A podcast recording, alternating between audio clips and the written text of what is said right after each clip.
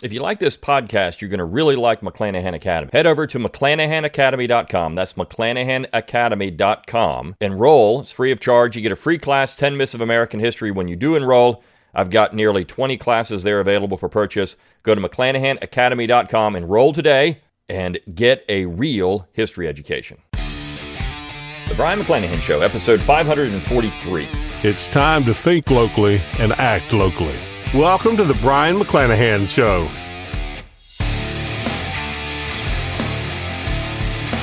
Welcome back to the Brion McClanahan Show. Glad to have you back in the program. Very glad to be here. Don't forget to follow me on Twitter, like my Facebook page, and subscribe to my YouTube page where you can watch this podcast. Find all those social media accounts on my webpage, brionmcclanahan.com. That's B R I O N, McClanahan.com. While you're there, give me that email address. I'll give you a free ebook, Forgotten Founders and a free audiobook of the same title read by yours truly. Support the show by going to McClanahanacademy.com. Always free to enroll. Get a free class, 10 Myths of American History. When you do enroll, purchase a class or 12 or 15 there.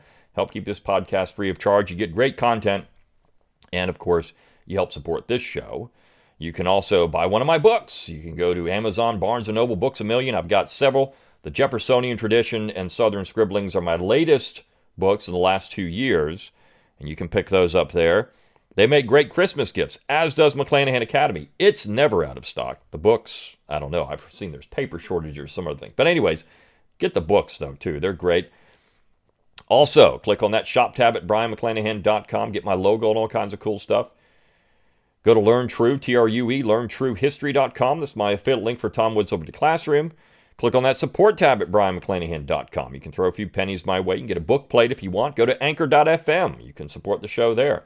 All of these ways are great ways to support the show financially. And as always, share the podcast around on social media, rate it wherever you get your podcasts. Let people know you're thinking locally and acting locally. The great thing about podcasting, by the way, is that you do support what you want to hear, right? So uh, this podcast exists for you and you support it.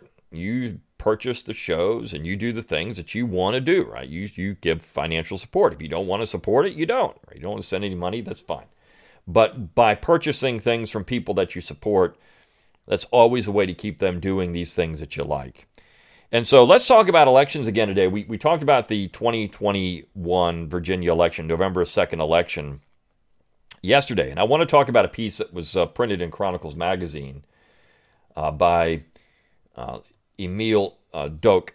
Easy to vote, easy to cheat. This um, is a great piece because I think it, again, it, it highlights what the real issue is here moving forward.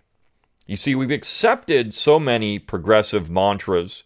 We've accepted so much of the proposition nation. We accept it all. This is what conservatives do. They essentially are conserving the left. We've accepted all of that stuff that we really don't conserve anything anymore. We're only conserving the left. Now, at the end of this week, I'm going to talk about the election of 1800. I'm going to do it on Thursday of this week.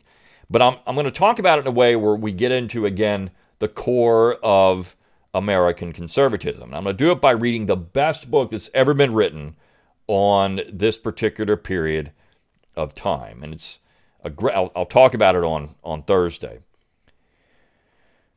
But that said, when you accept leftist mantras, you're not conserving anything and you're undermining your entire position. It's the same thing as I mentioned with yesterday with Youngkin and how conservatives really shouldn't be that excited about young Glenn Youngkin, nor should they think anything as much is going to change. So the Republican Party is a stupid party. What really happened there is people didn't like being called names, so they voted the people that called them names out of office, but they're still going to support the stuff that got them to be called the names because you see, this is what they do. They don't realize that that's still going to be there. It's all there. None of it's gone away. The only way it goes away is if you break that cycle. This is where you have to get in the school boards. This is where you have to get down to the base level, the, the city, the city councils, the county commissions, the school boards. Heck, even in your homeowners association, get into those things. This is what the progressives actually did back in the 19th and early 20th century. They got in, involved in the Rotary Club and the local Republican and Democrat parties. And they changed the nature of the parties. They started working within these things, and they changed how we thought about American politics, about American society. This is what they did. And of course, you can tune out some of the other stuff too and not listen to it. But I don't ever listen to MSNBC or CNN, or I do read some of the other side. I read the opposition because I want to see what they're thinking. I mean, I, it always you know sharpens your pencil, so to speak. You always want to read what they're saying about things. But and we're going to talk about that tomorrow with the opposition because their their positions are so easy to tear apart. But I like this piece because Doak actually gets into some pretty important things in what he says. So, so first of all, he says peruse left wing media reports and Twitter trends, and one will discover that claims that Trump won are labeled as misinformation. Polling numbers, however, show that many Americans hold exactly the opposite view and think that Biden's claim to the presidency is questionable. This is true. I mean, he's just pointing something out. Yes, there's a lot of people that think that there's a lot of circum, and I said this yesterday, a lot of evidence that shows, well, maybe this isn't really on the up and up. I mean, I generally Americans are suspicious about these things, and why? Why are they suspicious about it? Because they know that, eh, I mean, some of the ways that voting took place in 2020, you wouldn't say that's really secure voting. So it opens up the opportunity for cheating, fraud, right? This is something I, I mean, I was joking uh, when the Atlanta Braves won the, the World Series. I said, you know, but the Braves winning. Georgia has now smacked down cheaters twice in 2021 because you know, the Houston Astros are the team that cheated, and now uh, in, in Georgia passed laws that supposedly are going to restrict cheating, we, uh, fraud, potential for fraud. We don't know if it's going to actually work that way. This is the whole point of voter ID. Show an ID and you can vote. And the reason that people don't want that is because they want to leave it open to fraud. I mean, this it's it's so obvious. But they'll I mean, they make people feel bad. Well, you're just believing Jim Crow. You just believe in segregation. You believe in 1950 style voter suppression. All of the people that say that, Governor Abrams, when she says that, is simply engaging in LARP. She's LARPing. This is live action role play. This is what they're doing. They're LARPing. They believe they're still living in the 1950s and 60s, and we've got water cannons on TV and dogs, and we've got Bull Connor out there pulling people off a bus and burning a bus. This is what we've got going on. Of course, none of that is happening. None of it's happening. I, will never forget there was a very funny, funny image of a Democrat congresswoman saying we're still fighting the people are still being suppressed. And you know it's this is true. We got to and then they put a, is this you? She's out there showing that she voted. Is that you?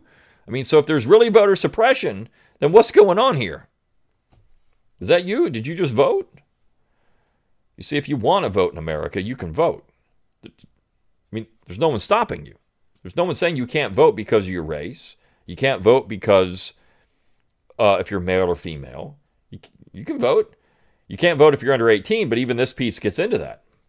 So he continues Underlying such contention is the thorny question of who is and who is not eligible to participate in the political life via the ballot box. Unfortunately, America's media and public intellectuals seem determined to place this question outside the limits of proper debate. Meanwhile, conservatives bark up the wrong tree when seeking to restore election integrity, employing cognitive dissonance in their slogans regarding the issue. If conservatives hope to reclaim constitutional government, they must address this flawed approach and seek a different path. I agree. Doak is 100% correct here. Also, we need to think about this with the Proposition Nation everything. Conservatives aren't really conserving anything. The 2020 presidential election was always going to be strange. The COVID 19 lockdowns provided the occasion for a dramatic expansion of early and absentee voting. Whether the shift was opportunistic or necessary, it set the stage for a chaotic election night.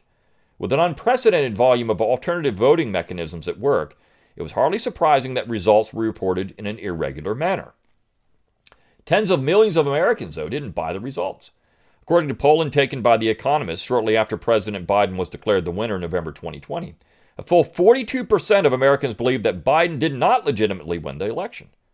The sentiment was hardly limited to committed partisans. 37% of the skeptics were self described moderates. These are alarming statistics regardless of what one believes about the 2020 election. A republic in which nearly half of its citizens don't accept the legitimacy of the declared winner of the highest office in the land is in big trouble. Look, I agree. Legitimacy is key, though. This idea of legitimacy who is legitimate? That is a very important thing to understand when it comes to elections. And we're always going to have this issue. We just buy it, right? The person that won this, that's the illegitimate winner. But who is a legitimate government? You could get into all this and where we talk about legitimacy. For example, was the Continental Congress in 1775 legitimate? Well, it was to the people in the American colonies, but it was not to the British. But of course, they elected those people in the colonies, sent them there. But it was not to the British. It's not a legitimate government at all. So legitimacy is in the eye of the beholder, right? Because we have half the population or so saying that's legitimate government. This is it. This is what they do. And because we comply through threat of force, whether it's legal force or physical force, we complied with it, then it becomes legitimate. Compounding the problem is that these public opinion statistics do little to resolve questions about the legitimacy of the 2020 election. Indeed, the declaration of a Biden win soon after election night may have rendered a factual assessment of the results impossible. Trump and his supporters would inevitably call for an audit, and the public had been told by the media for years that the president's deplorable base would not accept the election results. The narrative was set, and both sides entrenched, uninterested in entertaining another point of view. The standard Republican response to the current situation has been to double down on election integrity. These two buzzwords have been taken up by the organs of official conservatism, GOP campaigns, think tanks, talk radio, and more, and now rival phrases like strong national defense and free markets and rhetorical importance. It seems to be an innocuous position. Who could be against integrity in elections? But there is a fatal flaw in how conservatism tries to bring about election integrity. The America First Policy Institute exemplifies this dominant approach. The AFPI, the official think tank for the MAGA movement, created after the end of the Trump administration, and its principal members have a dubious record in defending the priorities of the American First movement that supported former President Trump, not least in calling for immigration reform. But on election integrity, AFPI rushed to the front lines. The organization features a Center for Election Integrity chaired by Ken Blackwell, Ohio's former Secretary of State. Quote, America is an idea, and it is a promise that the individual matters. Blackwell says in a slickly produced video introducing the center. We want to make it easy to vote, but hard to cheat. That statement, easy to vote, hard to cheat, has become the center's tagline. Now, let me back up to his quote America is an idea. You see, from the beginning, these people are full of it. America's not an idea, never has been an idea. It's always been a concrete thing. There's no idea here. But see, this is where the conservatives are operating from. It's why all of this is so stupid. If America is an idea, then the left wins. If America is an idea, then you should have open. Ele- I mean, everything should just be easy to vote. It should just be easy to vote. And when he says easy to vote, I mean, Doak brings this up. What does he actually? What does this actually mean by easy to vote? And is that the same thing as hard to cheat? Can you have both? Not really.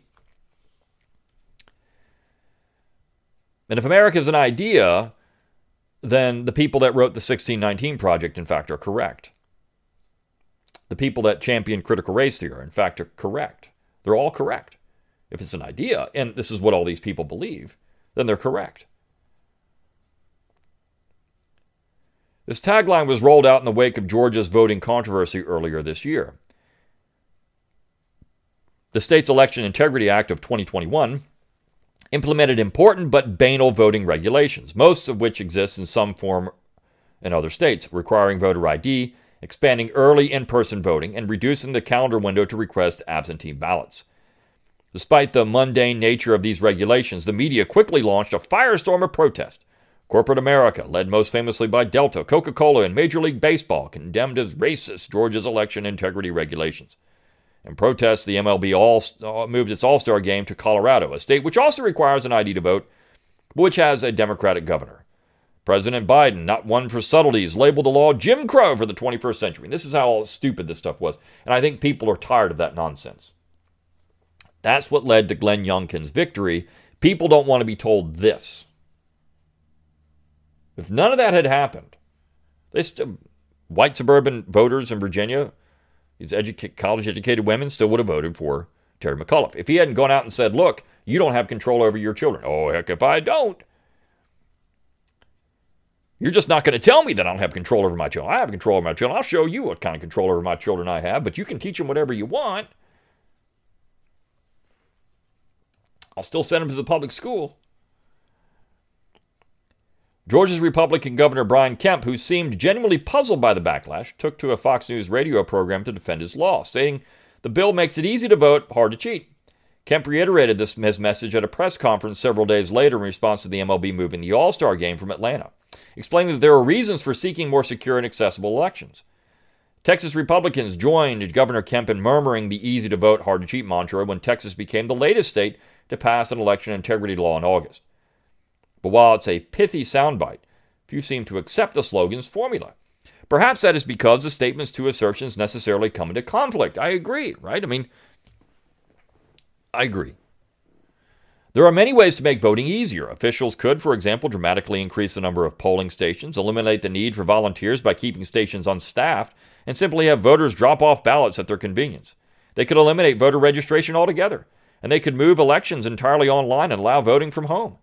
These proposals, if implemented, would certainly make voting easy. And all of this stuff is on the table, by the way. These are not just far fetched things. This is what the progressives want. We all know that when you just vote, when you if you had cell phone voting, for example, there'd be no way to manipulate those elections at all. It would all be on the up and up, fair. We all know that. We all know that if people were just go in, you can drop off your ballots. Uh, there would be no cheating, right? I mean, we know because when people are allowed and they have no supervision over these things, they don't cheat at all. We know, we know that happens. I mean, if you're told to take an online test and there's no proctoring there. You're not going to open your notes and look around and see what you can find. We know that's not the case. We know that's not the case. Of course, we do know that is the case. We know that cheating is a pandemic in America. We know that in colleges and universities, it's a pandemic. That's a real pandemic where people are cheating on just about everything now. They don't learn anything. They just cheat their way through because it's all about the grade. It's all about the end result. You see, if you're told that doesn't, it's just about the A or the B, then it doesn't matter if it's just about Biden or Harris or Youngkin or McAuliffe. It doesn't matter how you get there. You just get there. You get the power, and the A or the B is the power, so then the politician's now the power too. Doak continues, but these other easy fixes also make it easier to cheat. The 2020 election saw an unprecedented number of votes cast early and by absentee ballot. Whether or not one believes the allegations of widespread fraud, it must be recognized that expanding the methods available to vote will always expand the possibility of fraud. Even the Democrats who talked about election security in Georgia, Jimmy Carter among them, said that mail in voting was a recipe for disaster, a recipe for fraud. You don't do it. You have people show up to the poll. This is how we've always done it and you vote. One person, one vote. Either Americans place reasonable but stringent restrictions on how their elections are conducted, or they must accept the likelihood that increased fraud will play into the election system. I think he's correct about this. Either you have a very hard to vote system, reasonable but stringent, make it hard, or you have to accept there's going to be fraud. And you just live with it. Either you have a proctored exam for everything, or to have to accept that people are going to cheat. Right? I mean, you just have to live with it. A better question to ask is one that recognizes the trade off. Should we make it easier to vote or harder to cheat? Herein lies the problem with current debates over voter fraud and election integrity.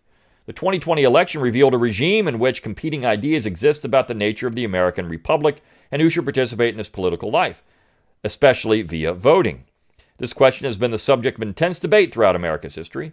It's a history that has seen the expansion of the franchise to ever more people, often as a necessary corrective to the unjust racial discrimination that once abounded in American life. But this reality has also fed the narrative that any restrictions on voting must be inherently bigoted. If Americans can find a way forward in preserving constitutional government, they must be willing to reject this egalitarian impulse that has taken hold of public life. They have to reject the proposition nation, right? They have to do it. And they have to accept that voting really is a privilege. It's not a right, it's a privilege. You don't have a right to vote, you have a privilege of voting. And we, as a society, should be able to determine people who can vote and who can't vote. Do you have skin in the game? Do you not have skin in the game? What is, I mean, what is going on here? I mean, it used to be there always, this is why they thought, well, if you don't have any skin in the game, then you shouldn't be able to vote.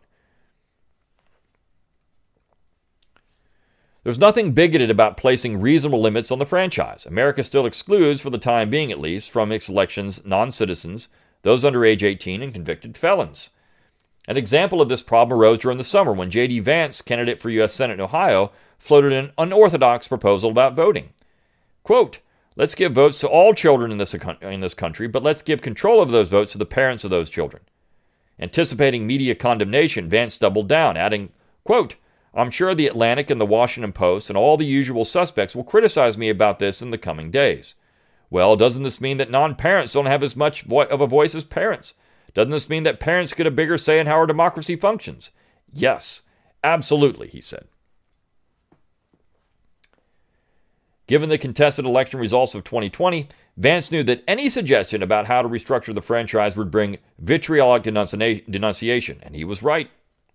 New York Magazine published a quick response under an ominous tag reading Voter Suppression, in which columnist Ed Kilgore attempted to paint Vance's suggestion as an example of an idea that has long been popular on the right that we have too many voters who cast their ballots the wrong way. Kilgore wrote, quote, If suppressing the votes of the wrong people doesn't go far enough, enhancing the votes of the right people could be another option. That was the underlying logic, so to speak, of Ohio Senate candidate J.D. Vance's suggestion at a conservative conference over the weekend. Now, what's interesting about that is John Stuart Mill, who was a champion of the progressives, actually said that certain people should get more votes than others. This is his position. That educated people should get more votes than other people because they know more. So, I mean, this idea that we'd have, you know, the, the way we structure voting now, I mean, it's open to interpretation. Always has been. And we've seen, for example, in the Virginia Constitutional Convention and talking about extending the franchise, there was a lot of opposition to it there. The media establishment is too eager to endorse an expansion of the franchise, often under the assumption that those groups they wish to empower share the media's political preferences. But suggestions that could minimize the political power of some groups, or which might place reasonable restrictions on the exercise of the franchise, such as election integrity laws, are deemed out of bounds, anti democratic, or outright malicious. And I'll talk about this tomorrow. There is hope, though, among Republican voters. A recent Pew Research Center survey showed that two thirds of Republicans say voting is a privilege that comes with responsibilities that can be limited, rather than a fundamental right for every U.S. citizen that should not be restricted. America's founders would have sided with the former view. Voter turnout among the eligible population stayed far below 50% well into the 19th century and these rates were hardly met with the same well funded, star studded get out vote campaigns seen today. So, uh, but if you look at this Pew Research Center, 57% total believe that voting is a fundamental right. So almost two thirds of Americans believe that voting is a fundamental right. But regardless, I mean, there is a position out there that, you know, we should have some kind of restrictions. We should make it challenging to vote in the extent that you can't cheat. Not challenging to vote where we're going to make it to where you got to go, you know, a long distance to vote or these. You should make it challenging to vote in that you can't cheat. It used to be, people don't realize this, but there was no secret ballot. You went up to vote and you said, I support candidate A or I support candidate B, and it was a big deal. You voted openly. Secret ballot is something that came about later. It is important to recognize that GOP leaders may have more in common with the media that denounce them than with the voters whom they purport to serve. Reasonable restrictions on the privilege of voting are needed to make elections more honest. As seen in Georgia, no amount of sloganeering about it making easy to vote will prevent those advocating restrictions from being condemned by the left as promoters of modern day Jim Crow. Most voters who support voter identification laws think differently, but for the elites of both parties, being called racist stings and must be avoided at all costs. This is important, right? I've said this before. It doesn't matter what you do, you're going to be called these names anyway. It doesn't really matter what you do or what you say. You're going to be called these names. This is what the reaction was to McAuliffe. These voters in Northern Virginia didn't like being called the names, so they got rid of the people that called them the names while still supporting the things that gets them called the names. We have to have a fundamental cultural shift in America, and I don't know when that's going to happen. It is still possible to restore constitutional government. Many American voters have a better handle on the nature of the republic and voting's place therein than professional politicians or the mainstream media. If they wish to avoid cheating, then the right to vote cannot be freely handed out to anyone who submits a ballot. Now, people would look at this and I mean, oh my gosh, you're saying you got to have restrictions. You're going to restrict people. You're going to do it because you don't like people. You don't want these people voting. I mean, this is what the the quote was.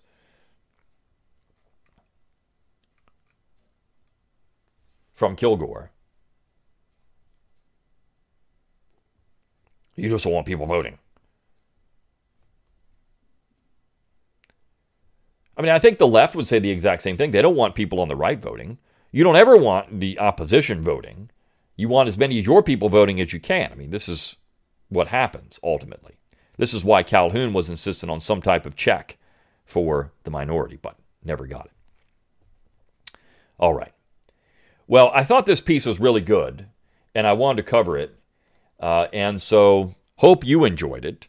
Um, I, I think that it's essential to think about these ideas, these things, in this context. You know, we have we have to talk about who should vote, who shouldn't vote, or may, I mean, should we have some type of test for voting? I mean, these are things that we can always discuss. Who should be able to vote, who can't vote? Because there is much at stake in voting. It's power and money. There's a lot of money involved, and who gets to control what? I mean, these are big questions, and we shouldn't take these things so lightly. Anyways, uh, whether those issues are ever resolved or not, I don't know, but this is something that if you believe in the proposition nation, you're always going to lose because the other side always has the intellectual fuel then. I'll see you tomorrow on the Brion McClanahan Show. See you then.